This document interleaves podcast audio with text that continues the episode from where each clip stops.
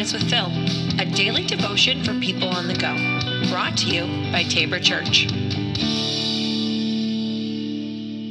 Welcome back to the podcast. This is 5 Minutes with Phil. All right, yesterday we uh, started with the theme of peace, and we talked about the Isaiah passage where it calls Jesus the Prince of Peace, the one who will usher in peace. And now I want to take you to a uh, New Testament, the Gospel passage, and it's probably the one that you're familiar with because it's read, whether it's the, the Peanuts Christmas and Charlie Brown's Christmas thing. Um, but Luke chapter 2, which I think everyone's familiar with. But Luke chapter 2, verse 13 Suddenly a great company of the heavenly hosts appeared with the angel, praising God and saying, Glory to God in the highest, and on earth peace to whom his favor rests.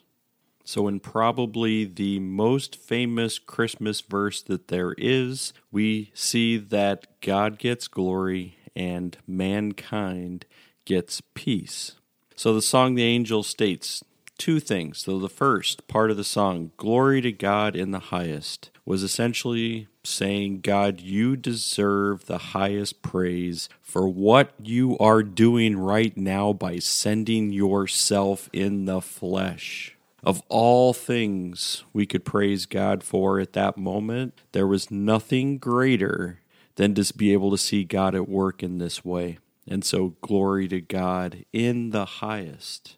The second part of the song, Peace to men on whom his favor rests. It's actually an announcement then from the angels to the shepherds and to us. It essentially means that because of the entrance of Christ into the world, we can experience peace. We talked a little bit about this yesterday with just the aspect of making peace between us and God. So we can have peace with God because of what Jesus has done. We can experience the peace of God personally we can also start to see how the peace of God can happen globally right that means that it's it's happening not just and this is a good thing for um, us here to know is that it's not just a white nationalist um, religion but we also see that the peace of god is spreading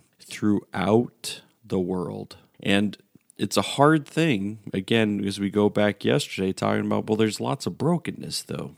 You know how is it that we can we can see it elsewhere without God? Why doesn't God just, you know, completely take over, spread the peace all over the place, and uh, and and then everybody can have that wholeness? Well, a simple answer because people are people, and sin is sin. But you take a look at Christmas, and really, what the angels come and proclaim is that the war between us and God is over. Have you ever looked at Christmas in that sense that, that there was a war happening, and this is kind of like the peace treaty that gets signed to end a war? It says we're no longer going to be at war. And it's not because of what we've done, it's because of what God's done. The angels came and said, Hey, guess what, everybody? The war is over. God has come. And it's these this moment that the war between us and God is over, but it's now the battle that we face that is spiritual, right? And Jesus will face it already in his earthly ministry. Already even as a baby he'll face many things that are that are opposing him. And so 33 years later, right? I mean, approximately, Jesus is also going to go to the cross and die. But we don't have Jesus being crucified without Jesus being born.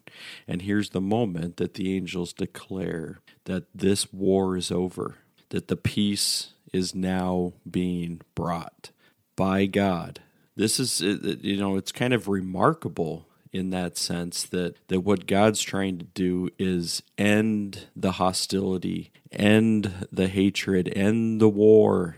It's not us trying to be able to make the way. It's God who's made the way. And this is always what we're be reminded of, whether it's at Christmas or any time of the year, is that we're not just reminded of how how it is that God wants us to live, but we always say we we most importantly point back to what has God already done. And Christmas time is a perfect time to look back and say, This is what God has done. He has made peace a possibility. And peace is what Jesus was saying I've come to bring, you know, this this peace here that we can have peace with God, that we don't have to be at war, that we don't have to be in conflict. God made a way. Peace on earth, goodwill towards men, right? And all glory goes to God.